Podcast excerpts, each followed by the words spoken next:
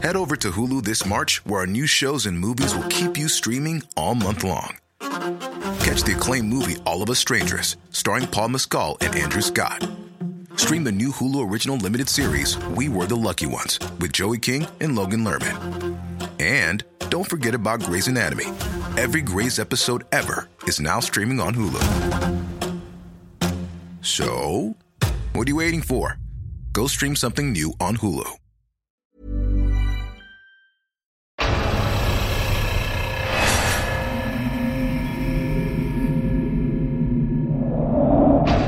Na- nakita ko yung babaeng nakabakya. Guni-guni mo lang yan. Baka naman pagod ka lang. Kelly, ikaw ba yan?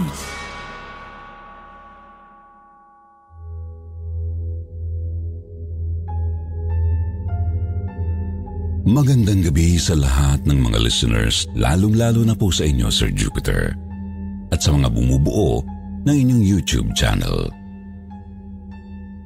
Matagal niyo na po akong subscriber at bagaman isa akong silent fan na hindi gaanong nakakapag-comment, pinapakinggan at sinusuportahan ko naman po ang bawat content ninyo. Medyo matagal ko na rin pong naisip na i-share ang sarili kong horror experience sa inyo. Pero nag-hesitate ako dahil hindi naman po ako ganun kagaling maglahad ng istorya. Pero ikikwento ko po to sa inyo sa abot ng aking makakaya. For my own privacy, itago niyo na lang po ako sa pangalang Kelly. 25 years old at nagtatrabaho bilang isang call center agent sa Cebu City. Graduate po ako sa kursong accountancy pero mas nahanap ko po ang swerte ko sa BPO industry. Naging masaya naman po ako sa trabaho ko at na-feel ko na ito talaga ang field na mas fit sa skills ko. Dahil na rin sa maayos na pasweldo ng kumpanyang pinagtatrabahuan ko, kaya ako nagtagal sa industriyang ito. Bilang isang breadwinner, malaki ang naitutulong ng trabaho ko sa pamilya namin. Matagal na pong patay ang papa ko dahil sa sakit sa puso, habang ang mama ko naman ay matanda na at pinahinto ko na sa pagtatrabaho. Kaya naman po ako ang gumagastos ng pangkonsumo namin at ako rin ang nagpapaaral sa dalawa kong kapatid na nasa senior high. Nung nagka-pandemya at nag-lockdown, pinili ko pong mag-work from home. Pero hindi po kasi bagay yon sa napaka-outgoing kong personality. Mahilig po akong makipagtsikahan sa mga kaibigan ko. Parang kahit komportable akong nagtatrabaho sa bahay at safe mula sa pagiging exposed sa virus, mas gusto ko pa rin yung feeling na nagtatrabaho sa office. Iba pa rin kasi yung may nakikita at nakakasalamuha kang mga tao. Tsaka pag stressed na ako sa trabaho at frustrated sa customers ko, may mga napaghihingahan ako ng sama ng loob ko. Kaya po nung in-announce ng management na tumatanggap na sila ng limited slots for back-to-office agents, kaagad akong nag-fill out ng form at kinulit pa ang TL ko na isama ako sa listahan.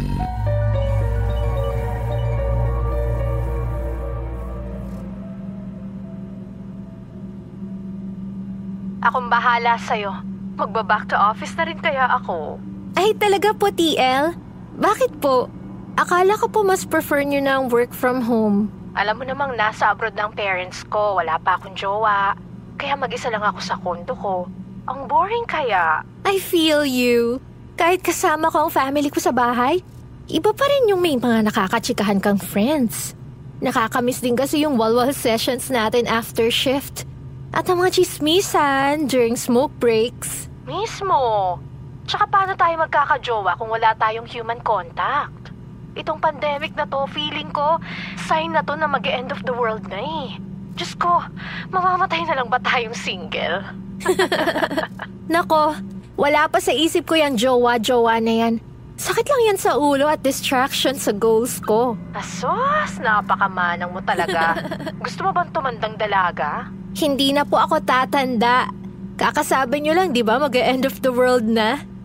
o sige na, let's end this call now. Pinaglagot lang kita for coaching kung saan saan na umabot ang usapan natin. Help your teammates with a cue. Ay, Diyos ko, ang dami nating calls today. Sige, bye TL. Bye for now. Don't forget to fill out the coaching feedback form, okay? Noted po. After one week, official na nga akong nakabalik sa office, Sir Jupiter.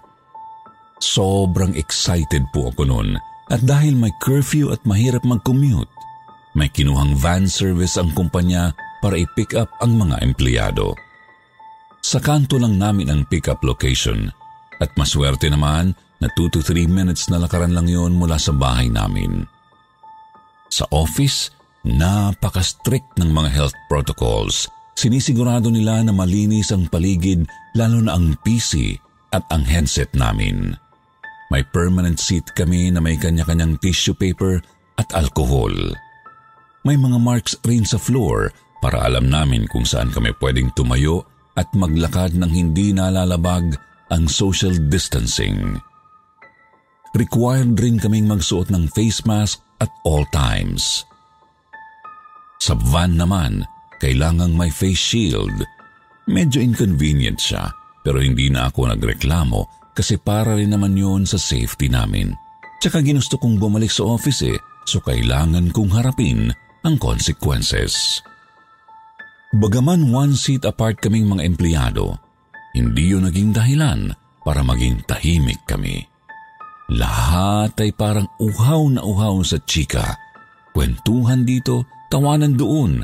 Minsan nga maghahampasan pa sana kami pero bigla naming naaalala na bawal pala ang close physical contact. Kaya bigla kaming matitigilan, sabay halakhakan ulit. Ang saya po, na-miss ko ang ganong klase ng environment mula nang nag-lockdown. Feeling ko kahit may pandemic at kahit limited ang kilos namin, parang bumabalik kahit konti ang buhay namin sa normal. Ba't naman ang konti lang natin dito sa office? Parang wala pa yata sa 50 agents ang nandito sa floor natin. Balita ako, kasing konti lang din natin yung nasa 6th floor. Alam mo naman, strict ang IATF. Mahirap na't baka masita ang company natin. Hayaan mo na. At least malapit ka sa desk ko, nakakapagtsikahan pa rin tayo kahit paano. Avail ng gabing yun, Sir Jupiter. Avail po ang term namin sa call center pag konti lang ang calls. Queuing naman pag halos hindi na kami makahinga sa dami ng tumatawag ng customers. At dahil nga avail at konti lang ang tao sa office, sinamahan pa ng napakalakas na aircon. Bigla akong kinilabutan. Bigla akong may napansin mula sa peripheral vision ko na, na tila isang anino na mabilis na dumaan sa likod ko. Lumingon ako pero wala namang tao. Sa totoo lang, hindi po yun unang beses na napansin kong may dumadaan sa likod ko. Na-share ko na rin po yun sa mga kasamahan ko, lalo na yung mga kahilera ko. Pati sila ay napapansin rin pala yun. Pero dahil nga konti lang kami doon at ayaw naming magtakutan, tinatawanan na lang namin yun. Okay lang as long as wala naman siyang ginagawa para gambalain kami. Oh, ba't natigilan ka na naman dyan? May dumaan na naman ba sa likod mo? Yeah, as usual. Ilang beses ko bang sasabihin sa'yo, nagguni-guni mo lang yan. Huwag ka nga magpapaniwala sa mga multo-multo na yan. Mas matakot ka sa COVID-19. Sa bagay, pag nagka-COVID-19 ka, pansamantala kang mawawala ng trabaho posible ka pang mamatay. Pero habang tumatagal, mas nagiging weird at creepy na po ang mga pagpaparamdam sa office. Napapansin kasi namin na tila may mga mapuputik na footprints sa carpeted floor ng office namin. Lahat kami ay nagtataka at hindi alam ang nangyayari. Siyempre may mga speculations ang iba pero isa lang ang naiisip ko. Galing yun sa multo ng office namin. Sigurado po ako at mukhang yun rin ang nasa isip ng janitor namin na si Mang Felix. Matagal na siyang nagtatrabaho sa kumpanya namin. Sa katunayan, hindi pa ako nagtatrabaho ay nandun na siya. Marami na raw siyang mga naranasang nakakatakot na bagay sa office namin mula pa noon. Pati ang mga kasamahan niya sa trabaho ay may sarili-sarili ding horror experiences. Matagal na raw nilang napapansin ang isang maputik na paa ng babaeng nakabakya o wooden clogs. Para sa mga hindi nakakalam, ito po ay isang sapin sa paa na made of light woods. Madalas po natin itong nakikita na sinusuot ng mga nanay at lola natin.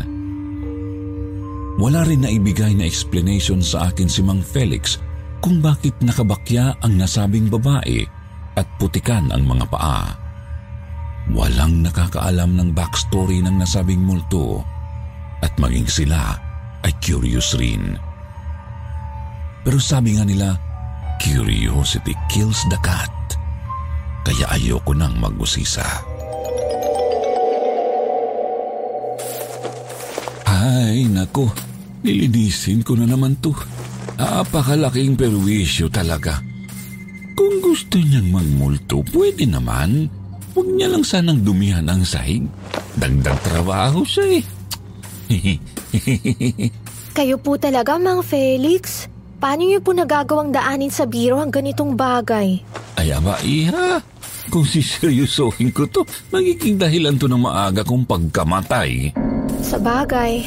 Tsaka, mula nung nag-lockdown at wala ng agents dito sa opisina, parang ginanahan pa ang mga multo na magparamdam para bang pag-aari nila ang buong building.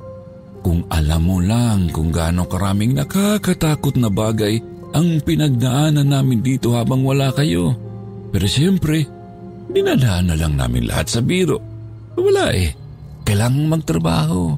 Hindi naman mapapakain ng mga multong yan ng pamilya namin. Nung nag-lockdown po kasi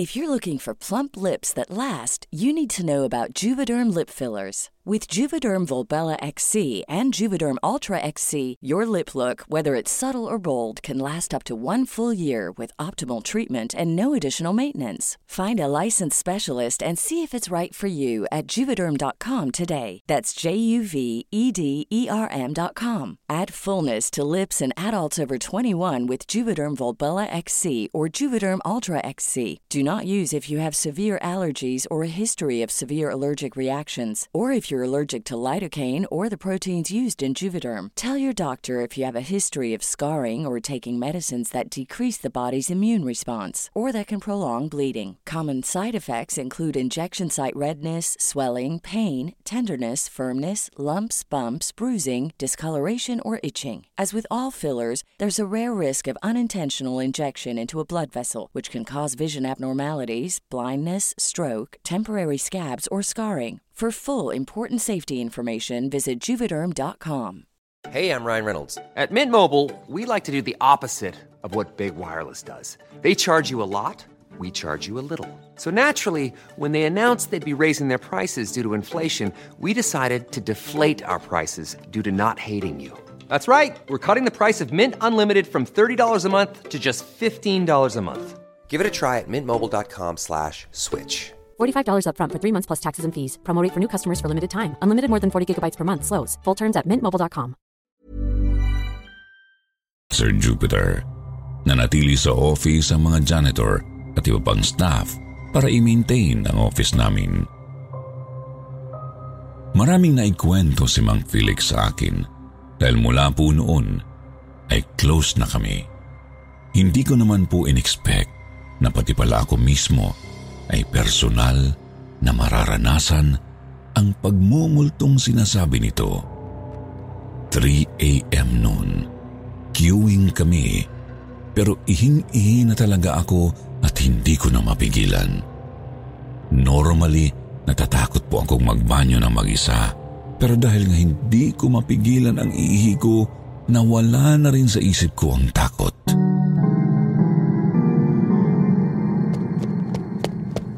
TL, hindi ko na kaya. Puputok ng pantog ko. O sige na, mag-bio break ka na. Bilisan mo ah, ang dami pang calls waiting. Opo, TL. Mabilis na mabilis lang po talaga. Thanks! Kumaripas po ako ng takbo papuntang CR. Medyo malayo po yun mula sa station ko pero binilisan ko po talaga ang kilos ko. Pinagtawanan pa ako ng ibang mga kasamahan ko. Hindi ko na sila pinansin at nagpatuloy lang sa pagtakbo. Kailangan ko na talagang umihi. Kaya naman ang makarating sa banyo, hindi na ako nakaramdam ng takot kahit na walang ibang tao dun at isang ilaw lang ang nakaon. Bahala na, bibilisan ko na lang. Pumasok ako sa pinakaunang cubicle at mabilis na umihi. Napahinga ako ng malalim. Finally, gumaan na rin ang pakiramdam ko. Grabe talaga pag-queuing. Strict sa breaks, kaya halos pag-ihi ay nakakalimutan na namin.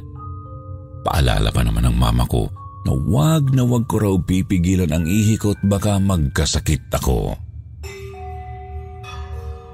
Hindi ako nagmadali, Sir Jupiter. Talagang tinake ko ang time ko since hindi pa naman ako nakakapag-break mula kanina. Binuksan ko pa nga ang phone ko at nag-check ng Facebook notifications pero bigla akong natigilan nang makaramdam ng kakaibang lamig. Kinilabutan ako at nagtintigan ng balahibo. Dahil sa takot ay tatayo na sana ako upang lumabas ng banyo. Pero laking gulat ko nang makarinig ng malalakas na yabag ng isang bakya. Nanlaki ang mga mata ko at naalala ang tungkol sa napag-usapan namin ni Mang Felix.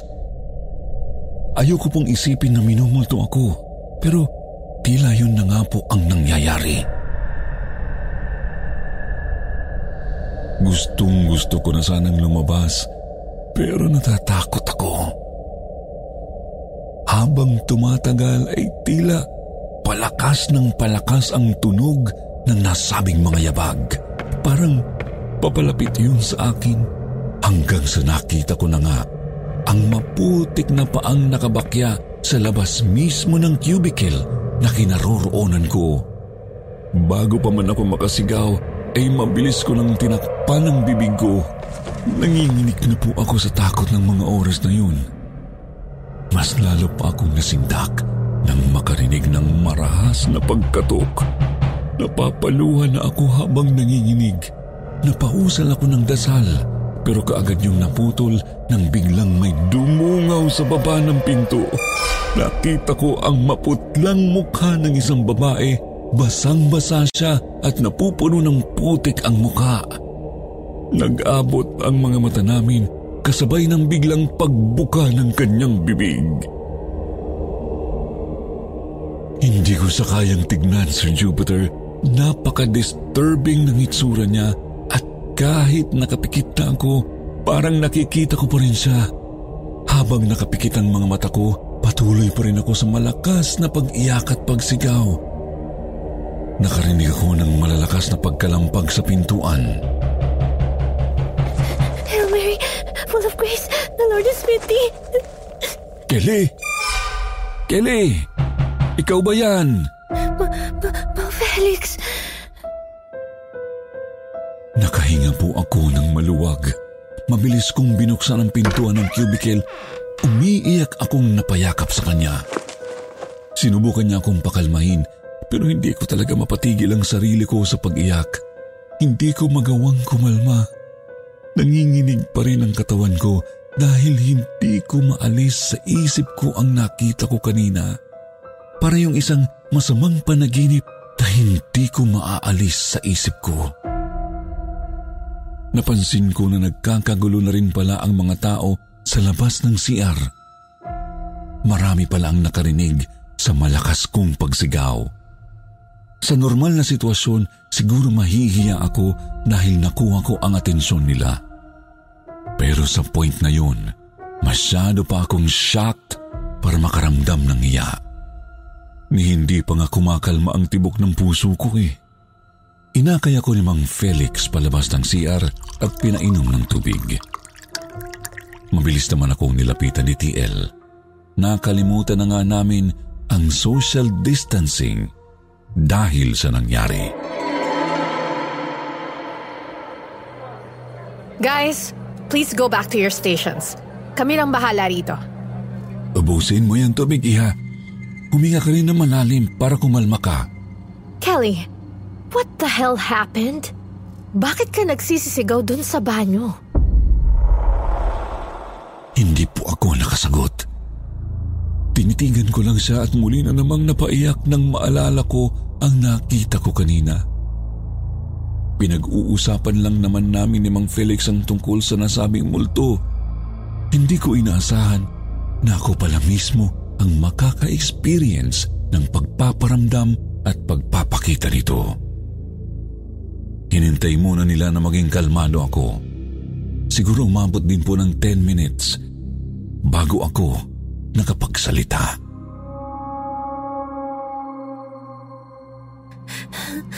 Nakita ko. Y- yung babaeng nakabakya. Ano? Yun pong kinikwento niyo sa akin. Na- nakita ko yung babaeng nakabakya at maputi kang paa. Pero hindi lang po ang paa niyang nakita ko. Pati na rin ang mukha niya. Wait, are you sure about this? Baka naman pagod ka lang. Kulang sa pahinga o, o may sakit. Kaya kung ano-ano ang nakikita mo. TL, alam ko pong hindi kayo naniniwala sa mga multo, pero alam ko po kung ano ang nakita ko.